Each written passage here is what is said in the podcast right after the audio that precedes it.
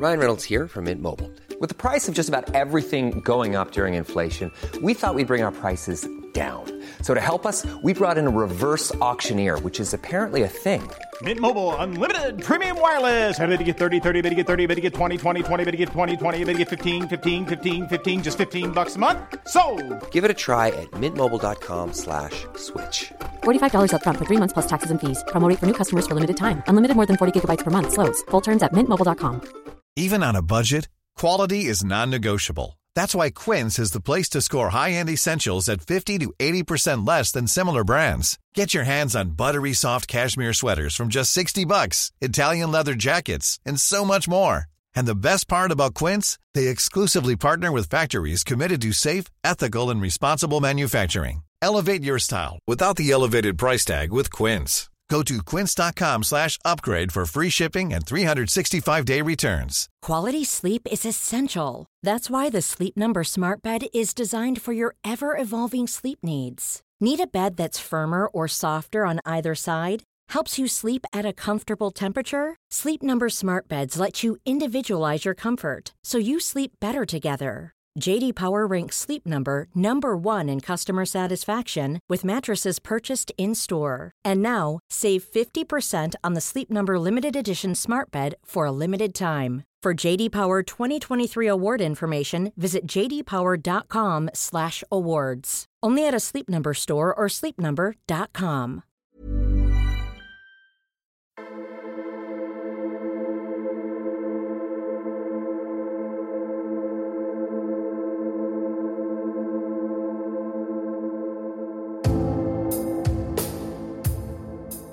یه زیست شناس آلمانی یه بار گفته بود که نازیسم چیزی جز زیست شناسی کاربردی نیست.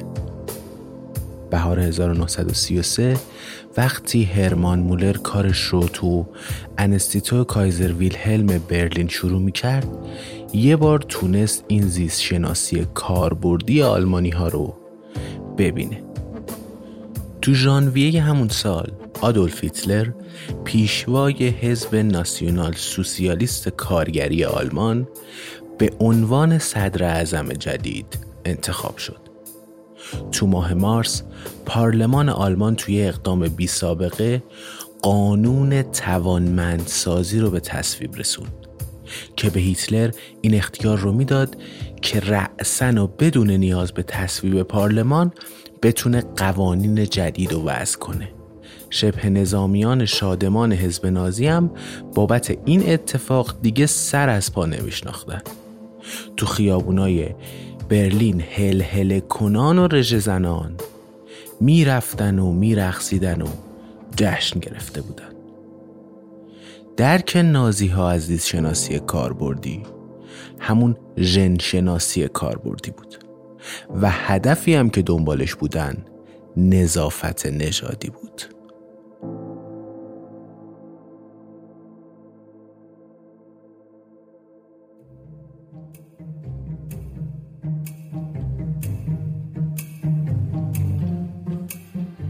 سلام. به قسمت یازدهم پادکست اگزون خوش اومدیم پادکستی که تو هر قسمتش من جواد آزادی پور سعی می‌کنم داستانی از اتفاقات جالب و حیرت انگیز تاریخی یا تحقیقاتی حول موضوع وراست رو بیان کنم. این کمک می‌کنه ما هم بتونیم یه دید عمیقتر و درستتری به اتفاقات شگفت انگیز پیرامون علم زیست شناسی داشته باشیم. هم به سوالات و کنجکاوی های ذهنمون به یه شکل درستی جواب داده میشه. این اپیزود اگزون توش اتفاقاتی داره که شاید مناسب همه نباشه. پس اگه دارین کنار بچه ها یا افرادی که روحیه حساسی دارن گوش میدین بهتره که از هدفون استفاده کنین. یا اینکه اول خودتون گوش بدین و اگه مناسب دیدینش بعد برای بقیه پلیش کنید. پادکست اگزون رگه هایی از هوسبازی بی انتهای طبیعت. این قسمت زندگی هایی که ارزش زیستن ندارند نازیا اولین کسایی نبودن که از این لفظ نظافت نژادی استفاده می‌کردن اولین بار تو سال 1895 این واژه توسط آلفرد پلویتز ابداع شد. نظافت نژادی به گفته پلویتز یعنی پاکسازی ژنتیکی. یعنی پاکسازی ژنتیکی نژاد انسان. دقیقا همون جوری که نظافت شخصی به معنی پاکسازی فیزیکی تن و بدن بود. همونجوری که نظافت شخصی چرک و کسافات رو از بدن پاک می‌کنه نظافت نژادی هم می‌تونه نقایص و معایب ژنی رو از خزانه ژنی حذف کنه و زمینه رو برای پرورش نژادی سالمتر و پاکیزه تر فراهم کنه. سال 1914 همکار ژنشناس پلوید هانریش پول نوشت که همانطور که جانداران سلول های فاسدشون رو برای ادامه حیات بیرحمان دور میریزن همونطوری که جراحا اندام های ناکارآمد و مزر رو برای نجات جان بیماراشون قطع می‌کنن اون موجودات عالیتر اون سیستم های عالیتر مثل خانواده ها یا دولت ها با پیروی از همین منطق نباید از حذف افرادی که دارای نارسایی ژنتیکی و بیماری های موروسی هستند شرمسار و مضطرب بشن. پلویتس و پول حامیان امریکایی و بریتانیایی بهسازی نژادی مثل گالتون، پریدی و دونپورت و پیشکام و پیشکسوت این علم جدید می‌دونستن. از نگاه این دو اردوگاه ایالتی ویرجینیا برای مبتلایان به سر و ضعف عقل محیط ایدئالی برای آزمایش های پاکسازی ژنتیکی بود. تو اوایل دهه 20 همین جوری که زنانی مثل کریباک شناسایی می شدن و دسته دسته به اردوگاه های بهسازی نژادی تو امریکا فرستاده می شدن متخصصین آلمانی بهسازی نژادی هم گسترده کردن تا بتونن یه برنامه دولتی برای حبس و عقیم سازی یا ریشه کن کردن مردان و زنان معیوب ژنتیکی ایجاد کنن. چندین کرسی استادی تو زمینه های زیست شناسی نژادی و نظافت نژادی تو دانشگاه های معتبر آلمان ایجاد شد و دانش نژادی به طور مستمر تو دانشکده های پزشکی تدریس می شد. قبله آکادمیک دانش نژادی انستیتوی مطالعات انسانشناسی، انتقال موروسی انسانی و بهسازی نژادی کایزر ویلهلم بود که تنها چند قدم با آزمایشگاه مولر فاصله داشت.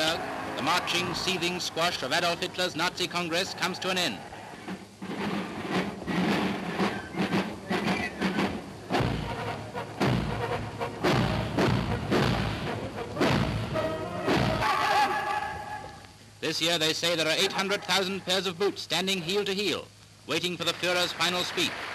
And the high spot comes when, after a detailed review of Nazi achievements, Hitler cries, My life's fight has not been in vain. Ich euch weise ich, mein Lebenskampf ist nicht umsonst gekämpft.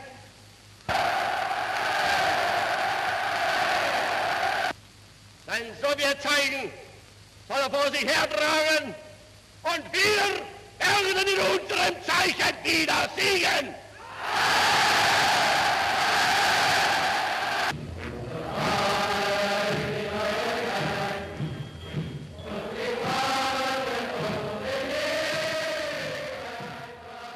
آدولف هیتلر که به خاطر رهبری کودتای نافرجام تو شهر مونیخ سالهای میانی دهه 1920 تو حبس به سر برده بود تو زندان آثار پلویتسو خوند و با افکارش آشنا شد. هیتلر هم مثل پلویت فکر می‌کرد که ژنهای معیوب به تدریج نسلها رو مسموم می‌کنه. و مانع بازسازی ملتی نیرومند سالم و شاداب میشه. زمانی که تو دهه 1930 حزب نازی قدرت رو به دست گرفت هیتلر به این فکر افتاد تا افکار و ایده های پلویتس رو اجرا کنه. بیدرنگ مشغول به کار شد. سال 1933 کمتر از پنج ماه بعد از قانون توانمندسازی نازی ها قانونی موسوم به ممانعت از تولد اولاد بیمار ژنتیکی رو که بعدها به قانون عقیم سازی معروف شد تصویب کردند. طرح کلی این قانون این بود که صریحا از همون برنامه اصلاح نژادی آمریکا کپی برداری شده بود می‌گفت که هر کسی که به بیماری موروسی مبتلاست باید از طریق عمل جراحی عقیم بشه بعدش هم اومدن یه فهرستی از این بیماری های وراثتی ردیف کردن که شامل عقب ماندگی ذهنی، اسکیزوفرنی، سر، افسردگی، نابینایی، کرولالی و نقایص جدی جسمی می‌شد. این لیست رو منتشر کردند و قرار بر این شد که اگه بخوان مرد یا زنی رو عقیم کنن اول باید یه تقاضا نامه‌ای به دادگاه بهسازی نژادی میفرستادن. اینجا قانون تصریح می‌کرد که به محض اینکه دادگاه رأی به عقیم شدن بده عمل جراحی باید اتفاق بیفته حتی اگه این اتفاق برخلاف میل و خواسته اون فرد مورد نظر باشه. در صورت لزوم مجریان دادگاه مجاز بودند که این جراحی رو با اعمال زور انجام بدن. برای اینکه حمایت عمومی هم جلب بشه نسبت به این قانون کم کم تبل موزیانه تبلیغاتچی ها به صدا در اومد.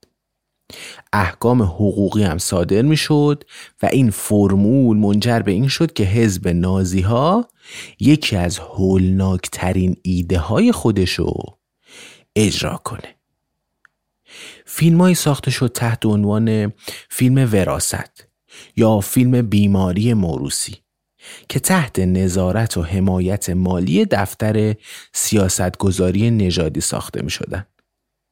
این فیلم ها تو سینماهای سراسری و برای مخاطبین میلیونی به نمایش گذاشته می شد. تا خطرات و مذرات معیوب ها، ناباب ها و ناخلفان رو به گوش همه برسونه. تو فیلم بیماری موروسی داستان یه زن روانپریش تعریف می شد که تو تلاطم فروپاشی روانی و توی حالت آشفته بود. دائما دستاشو به هوا پرت می‌کرد و یه وقتایی هم موهاشو چنگ می‌زد. کنارش یک کودک ناقص الخلقه ای رو تخت افتاده بود. یکم اون طرفتر یه زن دیگه ای بود که دست و پای کوتاهی داشت و مثل جونورا چهار دست و پا رو زمین میخزید. در مقابل این تصویر سیاه و تاریک از زندگی معیوب ها یه دید قشنگ و بینظیری هم از نژاد آریایی قرار داده بودن که اینو بتونن به مردم ارائه کنن. تو فیلم المپیا یه فیلم که برای ستایش ورزشکارای آلمانی ساخته شده بود این جوانهای خوشتیپ و با عضلات برجسته و براق هی نشون می‌دادن که اینا ورزش می‌کردن و از جلوی دوربین رد می‌شدن. این فیلم المپیا هنوز توی یوتیوب هست. می‌تونید سرچ کنید و پیداش کنید. اینا قرار بود نمونه ای از کمال ژنتیکی رو انعکاس بدن. تماشاچی ها معیوبین رو با نفرت و انزجار می‌دیدن و حالشون به هم می‌خورد. ولی ورزشکارا رو با یه غرور و افتخاری تحسین و یه وقتایی حتی بهشون حسادت هم می‌کردن. وقتی که شیپور کرکننده پروپاگاندای حکومتی برای زمین سازی یه جور رضایت منفعلانه برای عقیم سازی های بهسازی نژادی بی وقف می نواخت و می نواخت نازیا داشتن کم کم تنور اختیارات حقوقی لازم برای توسعه مرزای بهسازی نژادی رو هی روشن و روشنتر می‌کردن. تو ماه نوامبر 1933 یک قانون جدیدی تصویب شد که به موجب اون به دولت این اجازه داده می‌شد که تبهکارای خطرناک و که گروهی از معترضین سیاسی نویسندگان و روزنامه نگارها هم بینشون بود به زور عقیم کنه. تو ماه اکتبر 1935 قوانین نورنبرگ برای حفاظت از سلامت موروسی مردم آلمان رسما تصویب شد. قصد این قوانین جلوگیری از اختلاط ژنتیکی بود. بر اساس این قانون ازدواج یا هر گونه آمیزش جنسی یهودیان با آلمانی های اصیل و همچنین آریایی تبارهای آلمان ممنوع اعلام شد. منتها شاید از همه عجیبتر و مزهکتر و مسخره ترین نمود این رابطه بین نظافت و نظافت و نژادی قانونی بود که طبق اون استخدام مستخدمهای آلمانی رو توسط یهودیان ممنوع می‌کرد گرفتیم دیگه چرا ممنوع کرده احتمالا به خاطر اینکه مستخدم بودن و بله. بدیهیه که این برنامه گسترده مهار و عقیم سازی که قرار بود در سطح ملی اجرا بشه نیازمند یه ساز و کار اداری و یک روند اجرایی گسترده و پیچیده ای بود که بشه مسیر اجرایی این طرح هموار کرد. طبق آمار عقیم سازی تو سال 1934 هر ماه نزدیک 5000 زن و مرد عقیم می شدن و دیویست دادگاه سلامت موروسی به طور تمام وقت مشغول به این کار بودن تا بتونن درخواست های تجدید نظر یا فرجام خواهی رو مورد بررسی قرار بدن. اون طرف اقیانوس اطلس طرفدارای امریکایی بهسازی نژادی طرحهای آلمانا رو با شدت و اشتیاق دنبال می‌کردن و حتی تحسین و تمجیدم می‌کردن. یه وقتهایی حتی کاملا واضح اظهار تأسف هم می‌کردن که چرا امریکا از این قافل عقب مونده. اواخر دهه 1930 یکی از معاونین همون آقای دونپورت از یکی از این دادگاه های سلامت موروسی تو آلمان بازدید کرد و کارایی و اثر بخشی اونو مورد تحسین و تمجید قرار داد. تو اون روز چندین نفر در محضر دادگاه محاکمه می شدن. از جمله زن مبتلا به اختلال دو قطبی، یه دختر بچه کرولال، یه دختر جوون که عقب موندگی ذهنی داشت و یه مردی شبیه میمون که با یه زن یهودی ازدواج کرده بود. وقتی میگم با یه زن یهودی ازدواج کرده بود یعنی اون اختلالات جسمی و ذهنی خیلی خیلی جرم کمتری بود. علاوه بر اینها این مرد بخت برگشته ما ظاهرا همجنسگرا هم بود نمونه گویای معیوب ژنتیکی.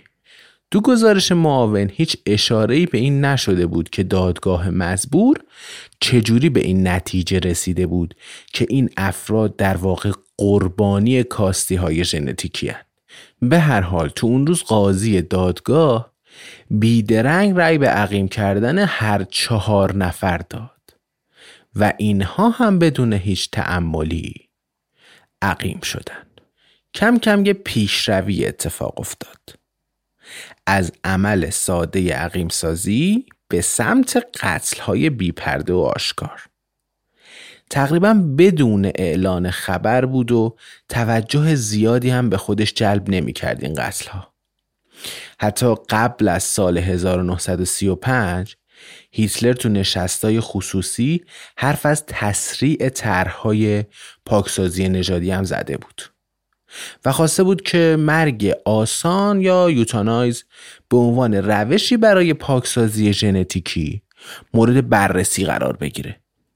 واقعا برای پاکسازی خزانه ژن چه راهی بهتر از این انهدام کامل معیوبان؟ منتها گویا هیتلر انقدرها هم خیال راحت نبوده. و تا حدی هم نگران واکنش های احتمالی از سمت مردم بوده تو اواخر دهه سی میلادی خونسردی و بیتفاوتی که مردم آلمان نسبت به برنامه های عقیم سازی از خودشون نشون داده بودن نازی ها رو کم کم گستاختر می کرد. و نهایتا فرصتی که انتظارشو میکشیدن تو سال 1939 به دستشون افتاد.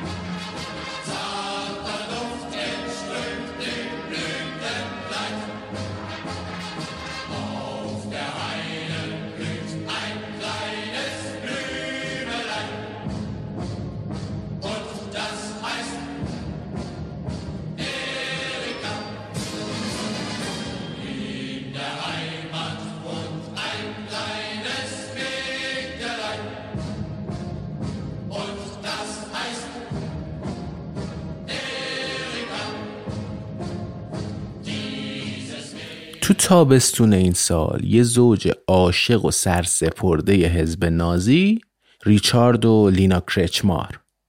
رسما از هیتلر و حزب نازی خواستن که نوزاد یازده ماهشونو از طریق مرگ آسان از بین ببره. گرهارد کوچولو به طور مادرزادی نابینا بود و اندام ناقصی هم داشت. زوج کرچمار فکر می‌کردن که می‌تونن از طریق حذف فرزندشون از میراث ملی ژنتیکی به کشورشون آلمان خدمت کنن. هیتلر منتظر یه همچین فرصتی بود. با درخواست این زوج موافقت کرد و به سرعت مشغول شد تا این تصمیم رو در مورد کودکای بیشتری اجرایی کنه. اون به کمک پزشک شخصی خودش اقدام به تشکیل دفتر علمی ثبت اسناد بیماری های حاد مادرزادی و موروسی کردند تا بتونن برنامه مرگ آسان ملی رو برای حذف معیوبان ژنتیکی تو سطح ملی اجرا کنن برای توجیه این کشدارها نازی ها عبارت زندگی هایی که ارزش زیستن ندارند رو انتخاب کردند. این عبارت ترسناک در واقع منطق بهسازی نژادی رو به سطح بالاتری انتقال می‌داد. عقیمسازی معیوبان ژنتیکی برای پاکسازی آینده کشور کافی نبود. این معیوبان باید به کلی نابود می شدن تا پاکسازی از همین حالا هم تحقق پیدا کنه. این همون راه حل نهایی منتها از نوع ژنتیکی اونه. کشتار سیستماتیک از کودکان معیوب زیر سه سال شروع شد. اما تا ماه سپتامبر 1939 این برنامه کم کم به نوجوان ها هم رسید.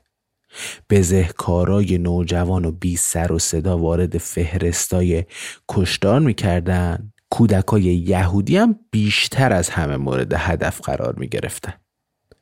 طبیبان دولتی این بچه ها رو به زور معاینه می کردن به اونا یه برچسب بیماری ژنتیکی می زدن و اغلبم با بحانه های علکی به مرگ محکوم می کردن. اکتبر 1939 ماهی بود که به دستور هیتلر این برنامه تعمیم پیدا کرد تا روی افراد بالغ و بزرگ سالم انجام بگیره. یه ویلای بزرگ و مجلل به آدرس پلاک چهار خیابون پیرگاردین برلین شد قرارگاه اصلی برنامه یوتانایز بعدا هم به خاطر همین آدرس کل این برنامه معروف شد به پروژه آکسیون تیفور تو کمتر از یه سال این گونه مراکز کشدار دست جمعی یکی بعد دیگری تو سر تا سر کشور دایر شدن. شاخصترینشون یه بیمارستانی بود معروف به بیمارستان هدامار که یه بنای قصر مانند وحشتناکی بالای یه تپه ای داشت. یکی دیگه هم انستیتوی دولتی رفاهی برندنبرگ بود که یه ساختمون آجوری داشت شکل یه پادگان نظامی. تو دو طرف ساختمونم پنجره های کوچیکی بود. تو زیر زمین این ساختمون هم اتاقایی بود که هیچ منفذی به هیچ جایی نداشت. به صورت ویژه‌ای هوابندی و لوله کشی شده بود. تا آخرین ایستگاه قربانیانی باشه که بیخبر از همه جا و اون چیزی که انتظارشون رو می‌کشه به اونجا آورده می شدن. این بدبخت های وحشت زده رو به زور و فشار حل می‌دادن تو این اتاقهای مرگ در رو روشون قفل می‌کردن بعدش هم گاز مونوکسید کربونو با فشار زیاد از طریق اون لوله ها به اتاق میفرستادن چند دقیقه بیشتر طول نمی‌کشید که این بیچاره ها تلف می شدن. اون کارگزارایی که این کشتارها را انجام می‌دادند به طرز ماهرانه تصویر شسته رفته ای از این برنامه پاکسازی نژادی زیر نقاب عام پسند علم و تحقیقات پزشکی و ژنتیکی ساخته بودند و به این ترتیب افکار عمومی فریب می‌خورد برای اینکه اطمینان خاطری به خونواده های این قربانی ها داده بشه که مثلا با اینا رفتار مناسبی میشه اول اینا رو میبردن به یه محلهای ای و چند روز بعد به یه شکل مخفیانه ای اونا رو به کشتارگاه های هدامار یا برندنبرگ می بردن. عین گله های دام اینا رو سوار یه اتوبوسایی می‌کردند که پنجره هاش حفاظ آهنی داشت وقتی هم به مقصد می رسیدن افسران اس اس با یونیفرم سفید منتظرشون بودن تا اونا رو پیاده کنن به صف مرتبشون کنن و بعدش هم گروه گروه بفرستنشون به اتاق مرگ تو اتاق مجاور اتاق مرگ اجساد روی سکوهای سیمانی خوابونده می شدن. تیمای پزشکی به سرعت بدنشون رو میشکافتن. بافت ها و ارگان های مختلف حتی مغز رو جدا می‌کردن و تو ظرفای مخصوصی قرار می‌دادن تا از اونا تو تحقیقات آتی ژنتیکی استفاده بشه. ظاهرا این زندگی هایی که ارزش زیستن نداشتن برای پیشبرد علم نازی ها می‌تونست ارزش زیادی داشته باشه. بعد از حکم مرگ آسان صدها جواز دفن جعلی هم صادر می‌شد که دلایل محمل و نابربوطی برای مرگ هر کدوم از این مقتولین تو اونا ثبت شده بود. مثلا یکی که از افسردگی شدید رنج می برد تو سال 1939 به قتل رسید و بعد به خانوادش گفتن که اون بر اصل زیگیل هایی که روی لباش رشد کرده بود جونش رو از دست داده. تا سال 1941 یه چیزی حدود 250 هزار نفر تحت برنامه آکسیون تیفور به قتل رسیدن. در مجموع بین سالهای 1933 تا 1943 نزدیک به 400 هزار نفر تحت پوشش قانون عقیم سازی زیر تیغ عمل اجباری عقیم سازی رفتن They opened the doors of these cattle cars and I remember who was alive went down and all the dead people just just fell off and I remember I trod on these dead people like they were stairs of course, immediately to line up for the selection, which was almost always performed by Dr. Mengele. It was his baby.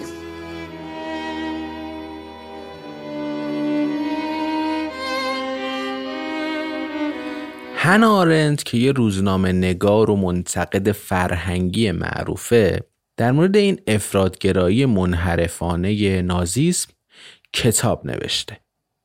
یه بار در مورد این شرارت های شیطانی حاکم بر فرهنگ کشور آلمان تو اون دوره می‌گفت که اون چیزی که از این ابتزال شیطانی هم فراتر میره این ساده لوحی و ساده انگاری شیطانی اوناست. این که فکر می‌کردن یهودیت و کولی بودن و کروموزوم ها حمل بکنن و از همون طریقم به ارث می‌رسن و به همین دلیلم طبیعتا باید پاکسازی می‌شدن. این اعتقاد هر جوری که بهش نگاه کنی بالاخره باید یه تردیدی یه ترسی یه ابهامی تو دلش باشه دیگه. اون اجرا کنندهاش حداقل باید یه بار فکر کنن به این قضیه. منتها سیستم فکر آلمانیا بالاخص نازی هاشون اینجوری نبود. یک کادر کامل از دانشمندا شامل ژنشناسا، محققان پزشکی، روانشناسا، انسانشناسا و زبانشناسها رو استخدام کرده بودند تا بتونن ایده بهسازی نژادی رو تو سطح کلان اجرا و پیاده کنن. کلی هم منباب این تصمیم حکیمانشون خوشحال و سرمست بودن. مثلا یکی از اساتید انستیتوی کایزر ویلهلم توی مقاله مبهم و آشفته با عنوان زیستشناسی نژادی یهودیان The Racial Biology of Jews. استدلال می‌کرد که مثلا حمله عصبی هیستریکی یا روانپریشی از ویژگی های ذاتی یهودی جماعته که تو بازه سالای 1849 تا 1907 تعداد خودکشی هایی که بین یهودی ها اتفاق افتاده هفت برابر شده. در نتیجه به شکل حیرت آوری نتیجه می گرفت که چون این خودکشی ها هفت برابر شده دلیل اصلی این پدیده هیچ ربطی به آزار و اذیت یهودیا تو اون دوره نداره. آسیب هایی که می‌دیدن یعنی. همش مربوط به واکنش های افراطی که اینا دارن. میگفتش فقط مردمانی که گرایش روان پریشی و روان رنجوری داشتن ممکنه در واکنش با شرایط محیطی دست به اقدامی همینقدر افراطی بزنن که بخوان خودشونو بکشن. طرف آدم معمولی نبوده ها. پروفسور یکی از قطبهای علمی آلمان تو اون زمان بوده. مدتی هم نیست. داریم در مورد 1930 حرف می‌زنیم. یعنی 90 سال پیش.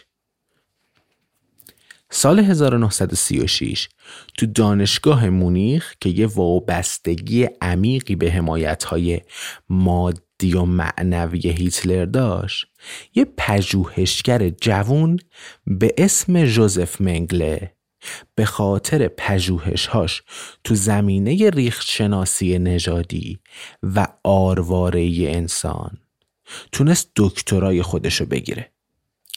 ایدهش این بود که چون آناتومی آرواره انسان همون فک از نژادش برمیاد این شکل این نوع این مدل می‌تونه به ارث برسه. این استاد منگله به عنوان یه ژنشناس جوون تازه نفس نماد خروجی آلمان نازی متخصص خیلی زود تبدیل شد به خبیسترین پژوهشگر آلمان نازی. بعدها به خاطر آزمایشاتی که رو زندانی انجام می‌داد بهش می‌گفتن فرشته مرگ. اون برنامه های پاکسازی نژادی هم زمینه رو ایجاد کرده بود تا این آقای منگله بتونه جنایات خوفناکتری رو انجام بده. قتل عمدی کرولال ها، نابینا ها، افراد دارای ناتوانی جسمی و عقب مونده های ذهنی.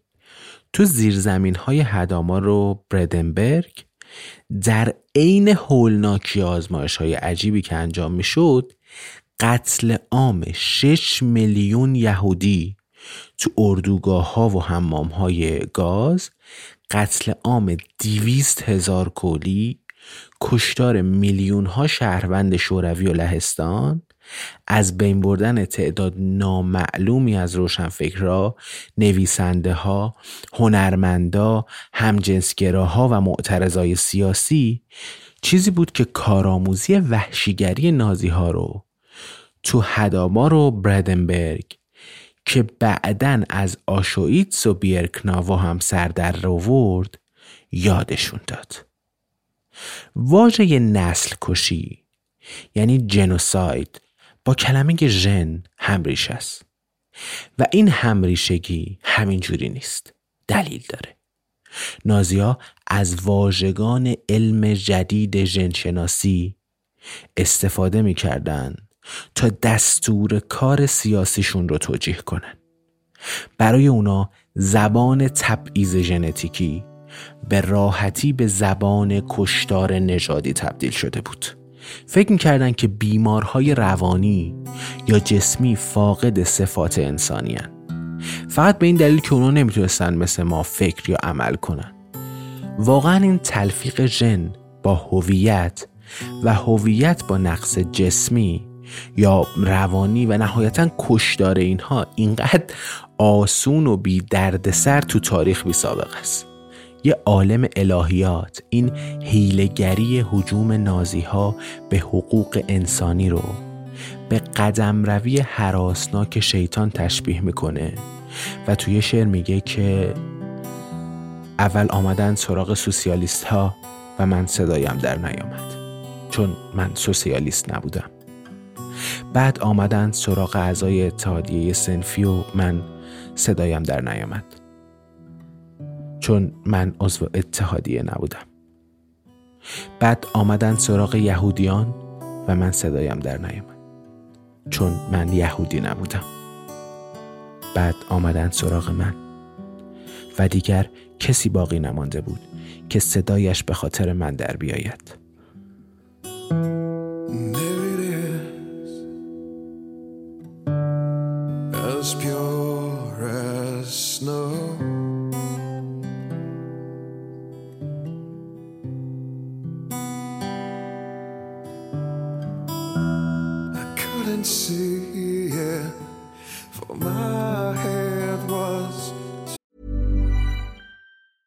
Everyone knows therapy is great for solving problems, but getting therapy has its own problems too, like finding the right therapist, fitting into their schedule, and of course, the cost. Well, BetterHelp can solve those problems.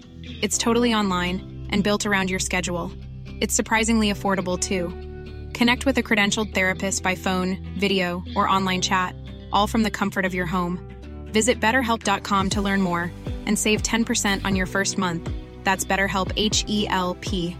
Quality sleep is essential. That's why the Sleep Number Smart Bed is designed for your ever evolving sleep needs. Need a bed that's firmer or softer on either side? Helps you sleep at a comfortable temperature? Sleep Number Smart Beds let you individualize your comfort so you sleep better together. JD Power ranks Sleep Number number 1 in customer satisfaction with mattresses purchased in-store. And now, save 50% on the Sleep Number limited edition Smart Bed for a limited time. For JD Power 2023 award information, visit jdpower.com/awards. Only at a Sleep Number store or sleepnumber.com.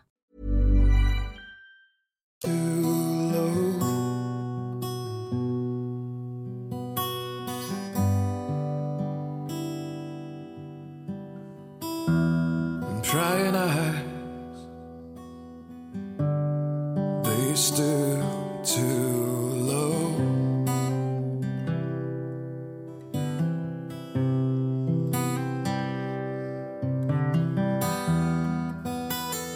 Poisoning my soul. The sanity awaits in the gallows.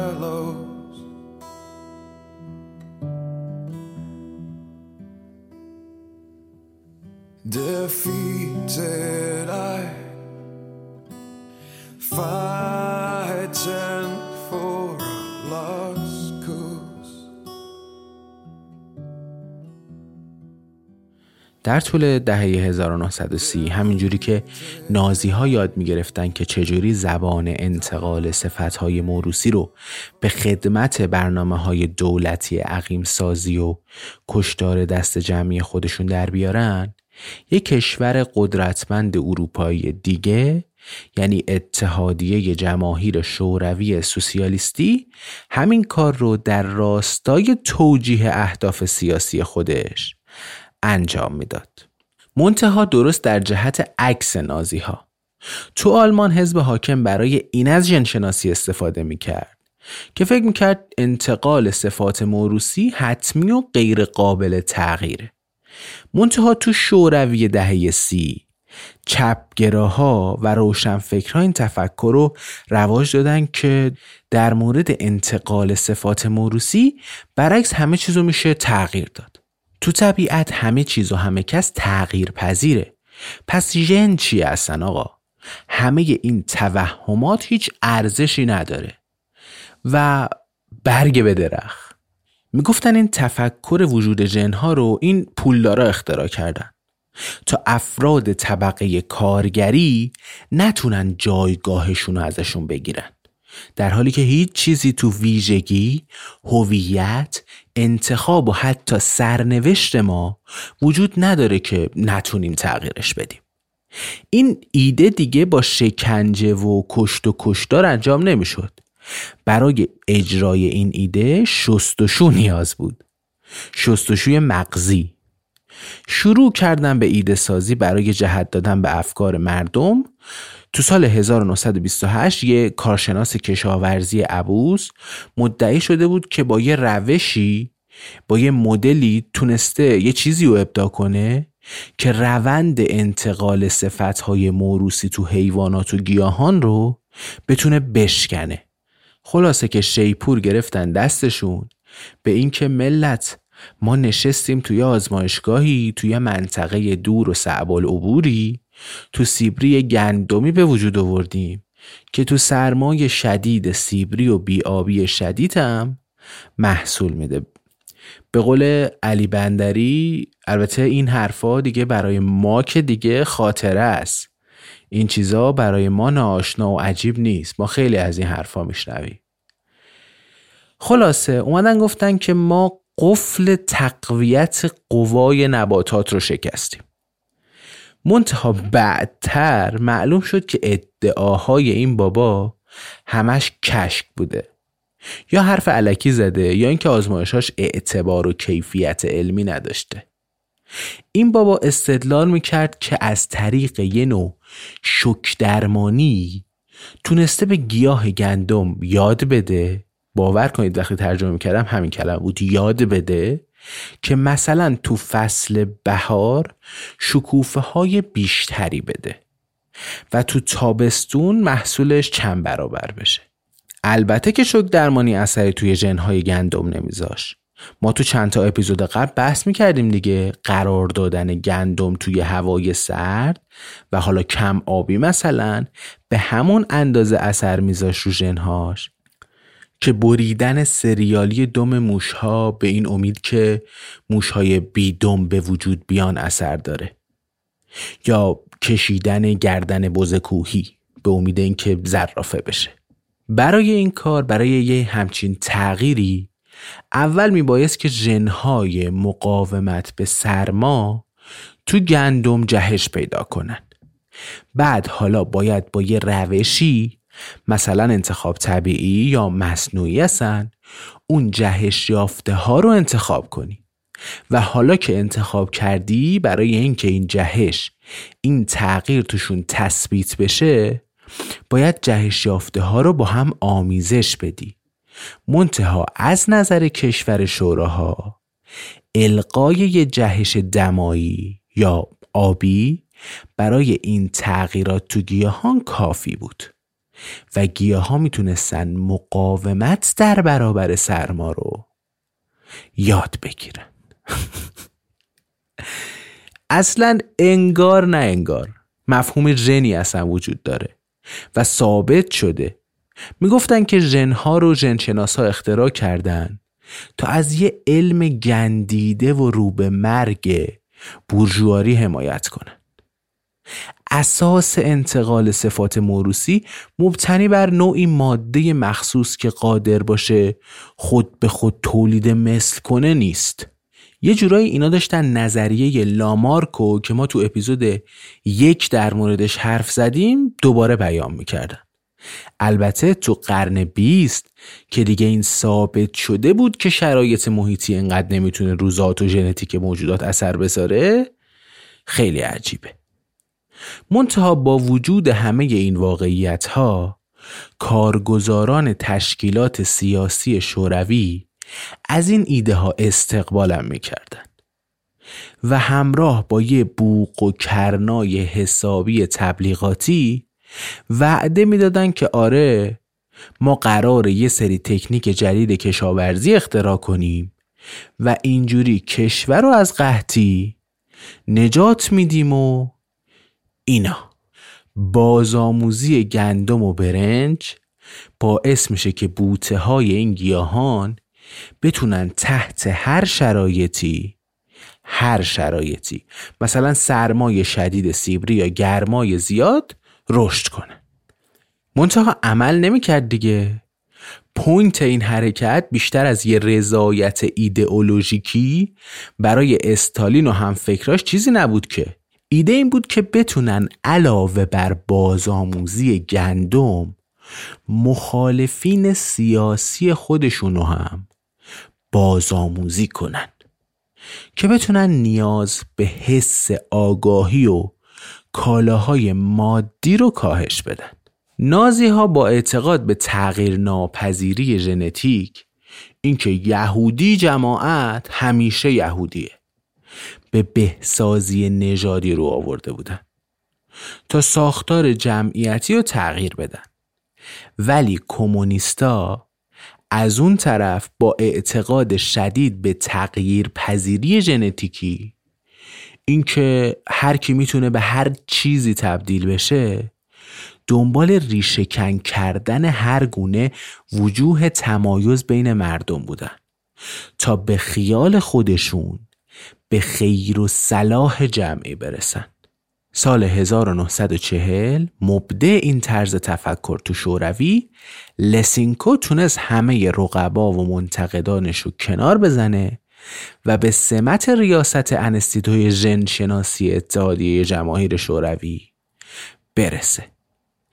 اولین کاری که تو این مقام کرد این بود که یه نوع مدیریت تمامیت خواهی رو بر کل جامعه زیست شناسی شوروی مسلط کرد هر گونه اعتراض به نظریات اون یا هر گونه تمایل به نظریات ژنتیکی مندلی یا نظریه های تکاملی داروین در حضورش یا در سر تا سر اتحادیه جماهیر شوروی یاقیگری و تمرد محسوب می‌شد.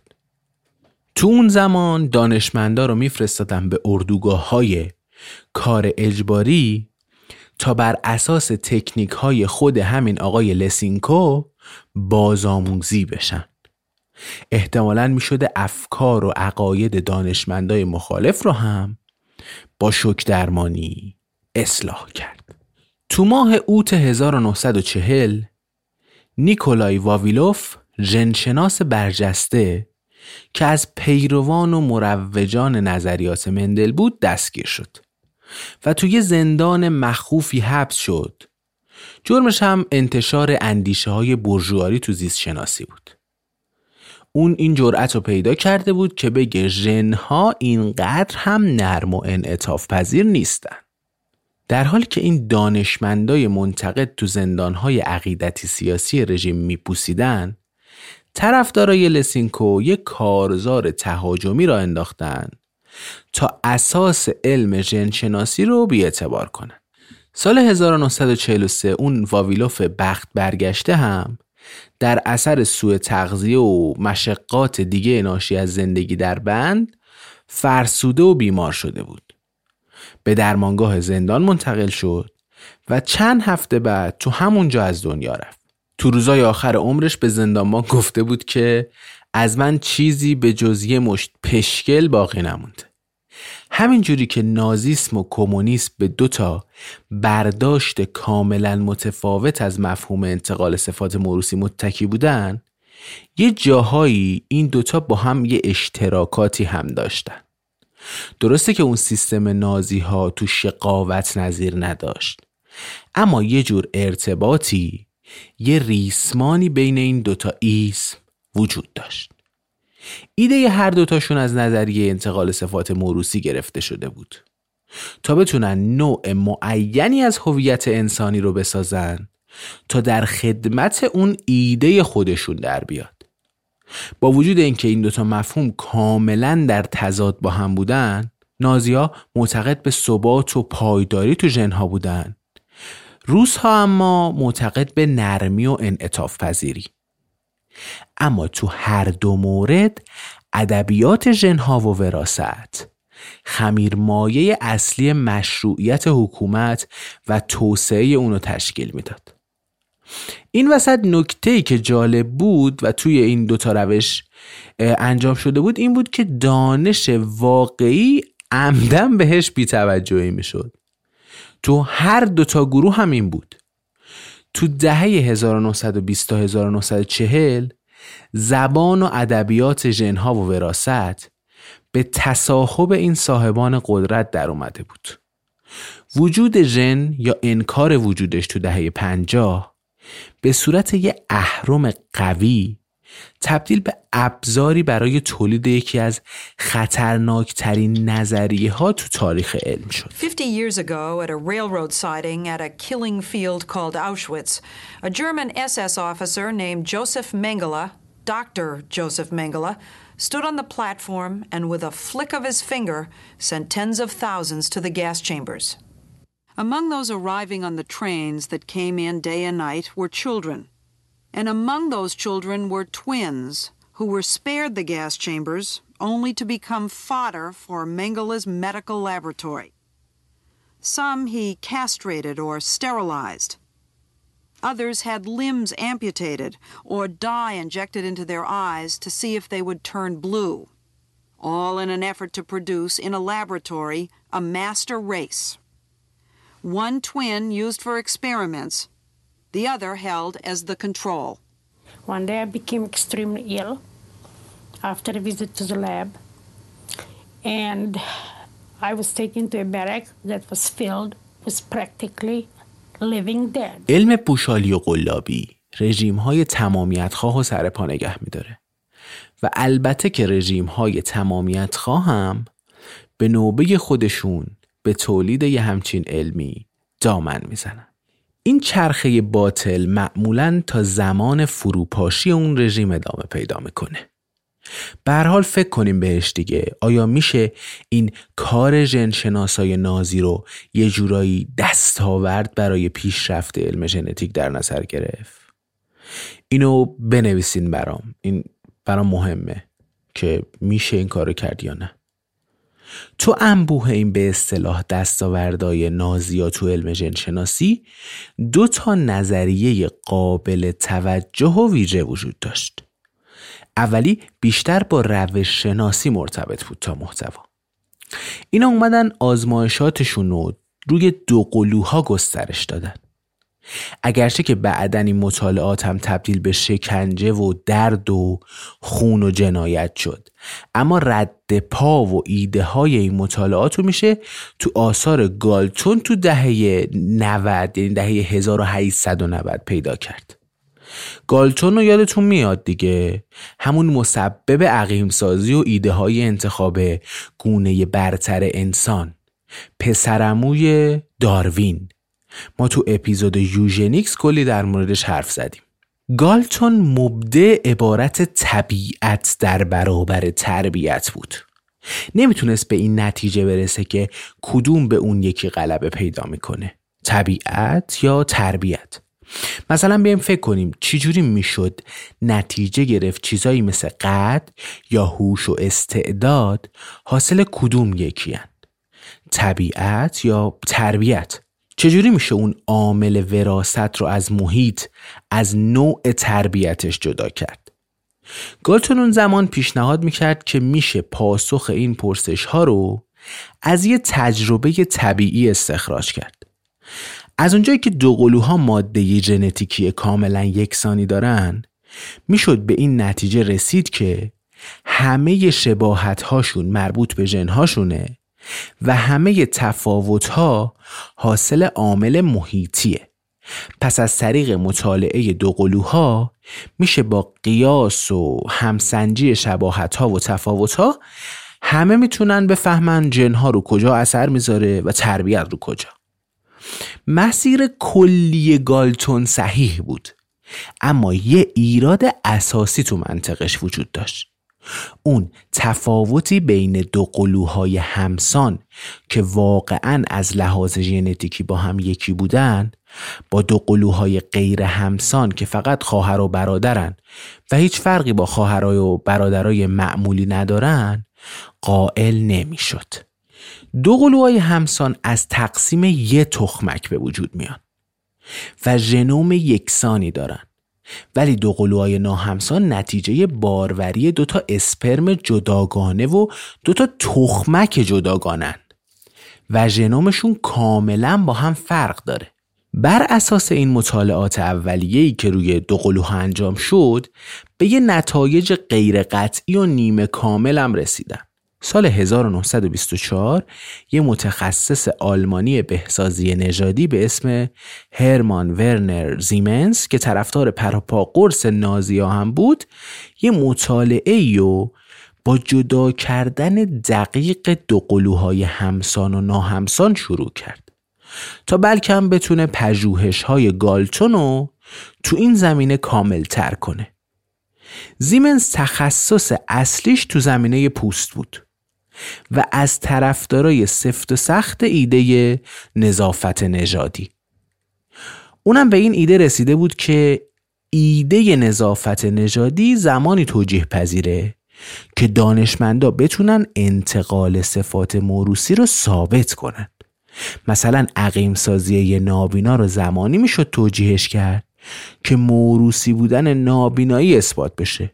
اول بفهمیم این نابینایی منتقل میشه تو نسلا اوکی حالا که فهمیدیم می‌تونیم جلوی این انتقال نسل رو بگیریم. خب برای یه ویژگی های ساده ای مثلا هموفیلی می‌شد با مطالعه دو قلوها بررسی کرد. اما در مورد بعضی صفات و ویژگی های پیچیده تر مثل هوش یا بیماری های روانی اثبات انتقال ویژگی های موروسی کار آسونی نبود. زیمنس برای اینکه بتونه اثر محیط و ژنتیک رو از هم جدا کنه اومد دو قلوهای همسان و ناهمسان رو با هم مقایسه کرد. اون فکر می‌کرد که آزمایشات کلیدی وراست یه چیزی از محاسبه و تعیین یه پارامتری به اسم ضریب تطبیق. یعنی یه کسری از دو قلوها که یه ویژگی رو مشترکن دارنش. اگه رنگ چشم دو قلوها صد درصد با هم مشابه بود اون وقت ضریب تطبیقشون ضریب تشابهشون می‌شد یک. ولی اگه همین ویژگی تو پنجاه درصد موارد مشاهده می‌شد ضریب تطبیقشون می‌شد یک دوم می‌شد نیم. این ضریب تطبیق یه معیار مناسبی بود که می‌تونست تأثیر ژنها رو روی صفات و ویژگی ها اندازه گیری کنه. اینجوری دو قلوهای همسان ضریب تطبیقشون برای اسکیزوفرنی زیاد می‌شد و دو قلوهای ناهمسان که توی یه محیط به دنیا آمده بودن و با هم رشد کرده بودن ضریب تطبیق و تشابه پایینی رو نشون می‌دادن. اون وقت دیگه می‌شد این بیماری رو به طور قطع به ژنها اختصاص داد و گفت ژنها هستن که موجب این بیماری میشن. خب یکم توضیح بیشتر بدیم. ایده اینه که ما میگیم که اگر یه ویژگی تو دو تا دوقلوی همسان یکی بود ما میایم تعداد ویژگی هایی که یکیه تقسیم می‌کنیم بر تعداد حالت ممکن. که مثلا الان میشه یک اگر مثلا رنگ چشم توی دو تا دو قلوی همسان یکی باشه. ولی اگه یک بیماری تو دو تا دو قلو یکی نباشه دیگه ضریب تطبیقشون ضریب یکی بودنشون ضریب مشابه بودنشون که یک نیست. یک کسریه به احتمال یه چیزی به احتمال یک درصدی اینا رنگ چشمشون یکی میشه. این باعث میشه که اون ضریب تطبیق اون ضریب تشابه به دست بیاد. با انجام این آزمایشات مقدماتی راه برای ژنشناس های نازی باز شد تا بتونن آزمایش های بعدیشون رو تا حد افراد پیش ببرن. سرسختترین و مقتدرترینشون هم همون جوزف منگله بود. یه انسان شناس که روی آورده بود به پزشکی و بعدترها هم به خیلی افسران اس اس پیوسته بود. یه پالتوی سفید می پوشید راه میافتاد تو این راهروهای اردوگاه های آشویتس. این راهروها دونه دونه با فاصله دو متر دو متر یه پنجره های کوچیکی داشت. نور هم منعکس می‌شد تو این پنجره ها این آقای منگله با پالتوی سفیدش را میافتاد تو این سالن. هی می‌رفت و میومد می‌رفت دنبال بیمار آدم آسیب دیده ژنتیکی. تا اون شهوت جنون آمیز آزمایشگاهیشو ارضا کنه. به سرعت هم ارتقای درجه گرفت و شد مدیر کل امور پزشکی آشویتس همونجا بود که کم کم این آزمایشات هولناک رو روی دوقلوها طراحی و اجرا کرد. بین سالهای 1943 تا 1945 بیشتر از هزار تا دوقلو از آزمایشگاه منگله سر در آوردن و افتادن تو تله آزمایش های غیر انسانی این آدم و عذاب و مشقت های عجیب و غریبی رو تو آشویتس و بیرکناو تجربه کردن. منگله میشست به انتظار که براش زندانی خسته و کوفته جدید بیارن. همون اول که می اومدن این می اومد دو قلوها رو از توشون جدا می کرد می‌گفت تو حیات آسایشگاه همه به خط بشن. بعد میومد جلوشون اربده می‌کشید که دو قلوها بیاین بیرون. دو قلوها بیاین بیرون. جوری میترسوندشون که تا آخر عمر یادشون نره. آخر عمری که خیلی هم بهش نمونده بود. دو قلوها رو میبردن به یه سوله جداگانه ای و یه علامت خاصی رو بدنشون تتو می‌کردن. از اون به بعد دیگه اینا به طور مرتب مورد آزمایش های منگله قرار می گرفتن. جالبه که این دو قلوها شانس بیشتری برای جون سالم به در بردن از این اردوگاه داشتن چون بقیه زندانی ها همون دقیقه بعد از اینکه ردیف می شدن می به سالن گاز و کشته می شدن بدون هیچ معطلی به طور روزمره این آدما می‌رفتن و کشته می‌شدن. ولی دو قلوها میموندن که یه آزمایشاتی روشون انجام بشه. منگله با یه وسواس عجیبی همه اعضای بدن این بیچاره ها رو اندازه می‌گرفت. همه رو ها همه. با این هدف که بتونه تأثیرات ژنتیکی رو روی رشد اونا تشخیص بده. یکی از این دو قلوهایی که تونسته بود فرار کنه و زنده بمونه بعدنها گفته بود که هیچ عضوی نبود که اونا اندازه نگیرن و مقایسه نکنن. همیشه ما رو در کنار هم میشوندن و همیشه هم اوریان بودیم. اجساد بعضی از این دو قلوها رو بعد از خفه کردن با گاز به آزمایشگاه ها برمیگردوندن تا اندام داخلی اونا رو جدا کنن و اندازه بگیرن. یه عده رو هم با گاز نمیکشتن. کلروفرم تزریق می‌کردن تو قلبشون. به بعضیاشون خونی که با گروه خونیشون هم خونی نداشت و یکی نبود تزریق می‌کردن. یه عده رو دست و پاشون رو قطع می‌کردن و یه عده دیگری رو هم بدون بیهوشی جراحی می‌کردن. یه عده رو خون آلوده به تیفوس بهشون دادن. بلکم تغییرات ژنتیکی در اثر تزریق خون آلوده پیدا کنن. یه مورد عجیب و غریبی که حتی گفتن و یادآوریش برا منم سخته این بود که دوتا دوقلو بودن. یکیشون قوز داشت. اومدن این دوتا رو از پشت به هم دوختن. تا ببینن آیا اشتراک این دوتا ستون فقرات می‌تونه اون نقص قوز رو برطرف کنه یا نه. می‌فهمید یعنی چی؟ دوتا آدم زنده رو به هم دوختن؟ تا یکیشون یکی دیگهشون رو ترمیم کنه. منتها هر دوتا قربانی به علت آلودگی محل جراحی قانقاری ها گرفتن و مردن. علا رقم این پوشش علمی ساختگی آزمایشات منگله از پایین ترین سطح کیفی برخوردار بود. با وجودی که این اومده بود رو صدها قربانی آزمایش انجام داده بود هیچ یافته قابل استنادی از آزمایشاش به دست نیامد بعدها یه پژوهشگری به یادداشت‌های پراکنده و نامنظم منگله تو آشویس دست پیدا کرده بود و نوشت که هیچ دانشمندی نمی‌تونه اینا رو جدی بگیره. به خاطر این کارهای منگله آزمایشات مربوط به دوقلوها مدتها تو آلمان ممنوع بود.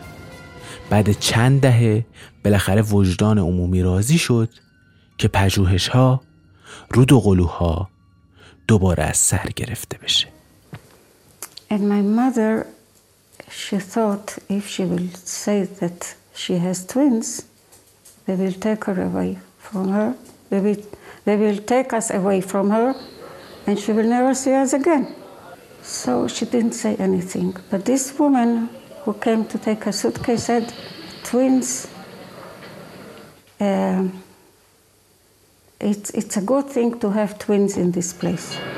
My sister, my elder sister, Hannah, when she realized that, she bent down on her knees. But she begged, she said, since we were twins and we have never been departed till now, she begs him to leave us together.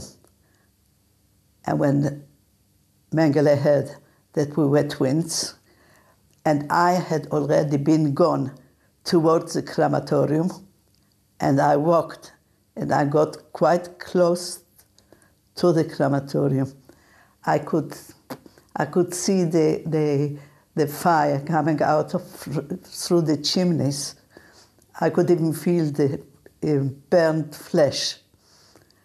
Only then I began to realize that I am probably going to that place. But all of a sudden came a, an SS man uh, and uh, uh, pulled me out of the uh, line and brought me back to Mengele. دومین همافزایی دانش ژنشناسی بین نازی ها ناآگاهانه شکل گرفت و اصولا قرار نبود اتفاق بیفته تو نیمه دهه سی میلادی وقتی هیتلر قدرت تو آلمان دست گرفت عده زیادی از این محققین و دانشمندای آلمان از خطرات یه حکومت فاشیستی خبردار شده بودن. جان و اعتبار خودشونو برداشتن و فرار کردن. بیشترشون هم مقصدشون ایالات متحده بود. خب تو اوایل قرن بیستم آلمان مهد و خواستگاه پیشرفتای بزرگ علمی بود دانشمندای آلمانی تو حوزه های فیزیک اتمی، کوانتوم مکانیک، شیمی هسته‌ای، فیزیولوژی و زیست شیمی برتری و تسلط کامل داشتن. از 100 تا جایزه نوبلی که بین سالهای 1901 تا 1932 تو رشته های فیزیک، شیمی، فیزیولوژی اعطا شده بود، 33 تا جایزه نصیب دانشمندای آلمانی شده بود. بریتانیایی 18 تا گرفته بودن. 6 تا فقط به آمریکایی رسیده بود. فکر کنین دیگه تو سال 1932 برلین منزلگاه برجسته ترین و نامآورترین مغزهای جهان بود. فکر کنین انیشتین فرمول ها و معادلات خودش رو رو تخت سیاهی توی یکی از دفاتر پژوهشکده فیزیک کایزر ویلهلم می نوشته. اونور اوتو هانشف شیمیدان معروف سرگرم شکافتن اتم بوده تا ذرات درون اون رو کشف کنه. هانس کربس زیست شیمیدان معروف مشغول شکافتن سلول ها بوده تو اون زمان تا اجزای تشکیل دهنده اونا رو بشناسه. منتها سعود نازی ها به رأس هرم قدرت یه زنگ خطری رو تو مجامع علمی آلمان به صدا در آورد. تو ماه آوریل 1933 بدون مقدمه و کاملا ناگهانی عذر اساتید یهودی رو از دانشگاه دولتی خواستن. هزاران دانشمند یهودی که الان دیگه خطر رو نزدیک خودشون حس می‌کردن به کشورهای دیگه مهاجرت کردن. انشتنگ تو همون سال برای شرکت توی کنفرانسی رفت امریکا و بعد از اتمام کنفرانس تصمیم عاقلانه گرفت و همونجا موند. دانشمندای یهودی که جونشون در خطر بود به امریکا، انگلیس و بقیه کشورها فرار کردند. و اونایی هم که یهودی نبودن انقدر اصول اخلاقیشون مورد تعرض قرار می گرفت که اونام رفتن فرار مغسا از آلمان نعمت بادآورده بزرگی برای بقیه کشورها و علم ژنشناسی بود. این مغزهای فراری تو کشورهای دیگه که الان خانه و کاشانشون محسوب می‌شد به سرعت درگیر مسائل علمی جدید شدند. یه جور شروع دوباره اتفاق افتاد. فیزیکدانان اتمی به زیست شناسی علاقه نشون دادن. خب اومده بودنم توی کشور دیگه. زمان خوبی بود که از صفر شروع کنن. چون فکر می‌کردن این علم جدید چشماندازهای خیلی رویایی داره. اونا تو اون سال اومده بودن ماده رو تا یه بخش تقسیم ناپذیری کشف کرده بودن و می‌خواستن توجه خودشون رو جلب حیات و شناسایی واحدهای تقسیم ناپذیر اون معطوف کنن. خصلت های فیزیکی اتم خیلی کمک کرد به شناسایی ذرات تقسیم ناپذیر دنیای زیست شناسی و این رشته رو با روش های جدید و پرسش های تازه روبرو کرد.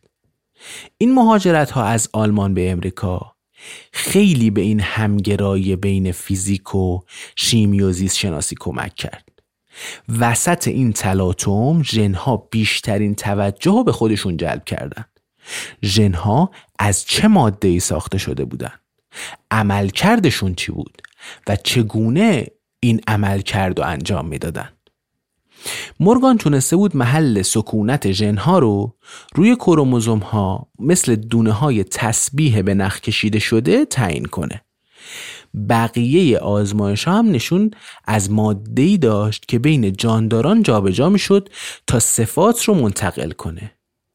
زیست شناس جماعت اون وقتی که مجبور بود بر اساس حدس و گمان ملکول ژن رو توصیف کنه دچار زحمت می‌شد.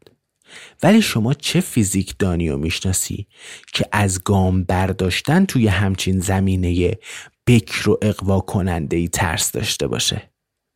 سال 1943 نظریه پرداز کوانتوم اروین شرودینگر جسارت به خرج داد و سعی کرد در طی سخنرانیش تو شهر دابلین ماهیت ملکولی ژن رو صرفاً بر اساس پایه های اصول نظری توضیح بده. متن این کتاب بعدنها تحت عنوان کتابی به عنوان حیات چیز چاپ شد. این کتاب تو دهه هفتاد شمسی تو ایران هم به وسیله مرحوم آقای دکتر سربلوکی استاد دانشمند و بلند مرتبه مرکز تحقیقات بیوشیمی و بیوفیزیک ترجمه شد. الان من نمی‌فهمم چرا یه همچین کتابی نباید تجدید چاپ بشه و در دسترس همه باشه. من ایبوک این کتاب رو دارم. احتمالا هم میذارمش توی کانال اگزون توی تلگرام. حقیقتا کتاب بی نظیریه حتما نگاهش بکنید. شرودینگر با این فرض شروع کرد که ژن باید از نوع خاص و غیر معمولی از ماده شیمیایی باشه. ملکولی از تناقض ها اول اینکه باید نظم شیمیایی داشته باشه. چون اگه نداشت فرایندهایی مثل کپی سازی و مخابره اطلاعات عملی نمی شدن. دوم اینکه باید قابلیت بینظمی خیلی فوقلاده ای داشته باشه. چون اگه اینجوری نبود اون وقت یه همچین تنوعی نمی‌تونست اتفاق بیفته. نکته سوم اینه که مولکول با وجود اینکه حجم عظیمی از اطلاعات رو حمل می‌کنه باید اینقدر فشرده باشه که تو تک تک سلول ها جا بشه. شرودینگر یه جور ماده شیمیایی یا یه نوع پیوند شیمیایی رو تصور می‌کرد. که در امتداد این تارهای کروموزومی کشیده می شدن و شاید توالی این پیوندها بود که متن کد حیات رو رمزنگاری می کرد و می گفتش که مجموعه اطلاعات متنوعی که توی کد مینیاتوری گنجونده شده. شاید کد سری حیات تو ترتیب و توالی این دونه ها رو تار کروموزوم باشه. تشابه و تفاوت. نظم و گوناگونی پیام و ماده. شرودینگر مثل ساهره ها و کیمیاگرا تلاش می‌کرد ماده شیمیایی رو کشف کنه و حدسش بزنه که قادر باشه الزامات و خواست و ویژگی های متناقض و واگرای سازوکار انتقال صفات موروسی رو توی جا جمع کنه. انگار شرودینگر یه جا تو تصورات و خیالش با چشم ذهنش دی ای رو تصور کرده بود I would give in to hear that sound again. Missing the lines on both sides of your face, and I hate that that's all I have now. Am I just fixing it just to break it? Am I just hanging in just so we can drown like the love we thought we found? Now we're hoping that we don't just hit the ground. I've been pulling you close but pushing me further. I've been holding it back that I see you different. Sick of me reminding you to love me like you say you do.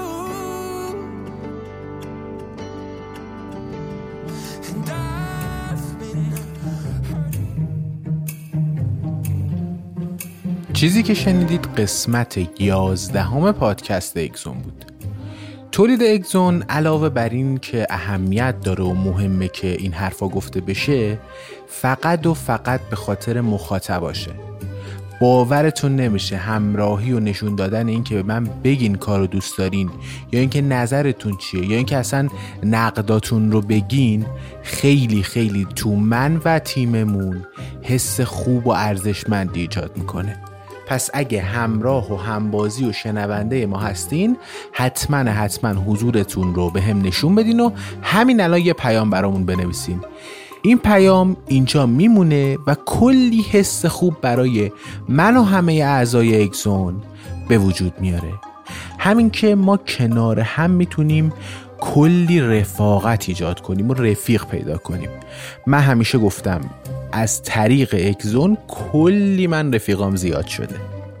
نکته دیگه اینه که ما باید این جامعه رو بزرگتر کنیمش. اگه شما دارین این پادکست رو گوش میدین و دوستش دارین و فکر می‌کنین که این حرفا باید به گوش بقیه هم برسه همین الان لینک پادکست رو کپی کنید. یه گزینه شیر هست تو هر جایی که میشنوید. همین الان لینک پادکست رو کپی کنین و بفرستین برای چهار تا از دوستاتون تو گروه همکلاسیا یا بچه های دانشگاه یا همکارا بچه های آزمایشگاه یا دوستایی که دارین و یه توضیحی بدین در مورد اگزون و توصیه کنین که اگزون رو گوش بدن. این اتفاق می‌تونه اکوسیستم ما رو بزرگتر کنه و هر چقدر این آدمایی که دارن اگزون رو گوش میدن زیادتر بشه و جامعه اگزون بزرگتر بشه می‌تونیم ما کارهای جالبتر و باحالتری بکنیم. نکته بعد اینه که تو اپیزودها اصولا داستان به همین جا ختم نمیشه. هم جنبه های گسترده تری هست همین که اصلا یه سری چیزا رو نمیشه فقط تو پادکست گفت. تصویری هن. خیلی وقتا ما باید یه فیلمایی رو نشون بدیم یه شکلهایی رو نشون بدیم. یه بخشهایی هم هستن که جدیدن یا مثلا کوتاهن توی اپیزود نمیشه به اونا پرداخت. برای همین ما کانال یوتیوب پادکست اگزون رو راه انداختیم. قرار مرتب اونجا ویدیو آپلود بشه و کلی هم الان ویدیوهای جالب و باحال اونجا هست. همین الان برید تو یوتیوب سرچ کنید اکسون پادکست کلی ویدیو براتون میاد. ببینید و نظرتون رو اگه خواستیم برامون بنویسید تو اینستا هم ما میایم داستانهای حاشیه‌ای هر اپیزود رو به اشتراک می‌ذاریم. داستان آدمایی که تو اپیزود شنیدین به همینجا قطعا ختم نمیشه. ادامه داره این داستانا. ما اینا رو میایم توی اینستاگرام میگیم. فقط کافیه که اگزون پادکست رو تو اینستاگرام یا یوتیوب سرچ کنید EXON پادکست. مهر 1400 اگزون پادکستی در مورد هوسبازی بی انتهای طبیعت.